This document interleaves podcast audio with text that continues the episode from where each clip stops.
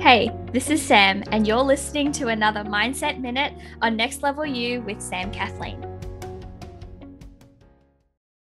In the month of August, we're focusing on gratitude stacking. We're going to take intentional time each day to start our day with a little bit of magic. We're going to let ourselves feel the blessings in our lives so that we can be empowered and lit up by all the magic we already have, so we can invite even more into our lives. In today's episode of the Gratitude Stack, I invite you to feel the blessing of someone you love.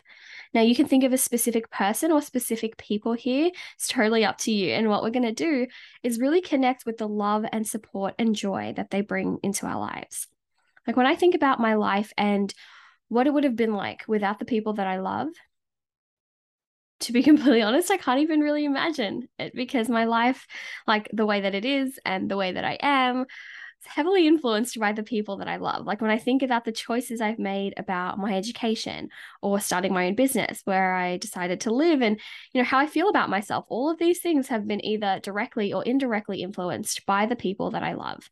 You know, loving them has directed what I want to do with my life and how I want to spend my time and who I want to spend my time with loving them has made me a better human being, you know, someone who is more understanding and more compassionate and more patient, hopefully, and more humble.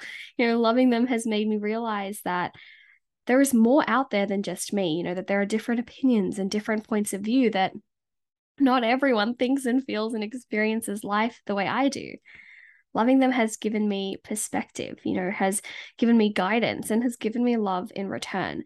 The people that I love have been there when I've been experiencing my greatest celebrations, and they're also there to help me get off the floor during my deepest and darkest struggles. So to say that I appreciate these individuals would be the greatest understatement. And I know that I'm not the only one that feels this way about the people in their life. And so we continue today's gratitude stack by feeling the blessing of the people that we love.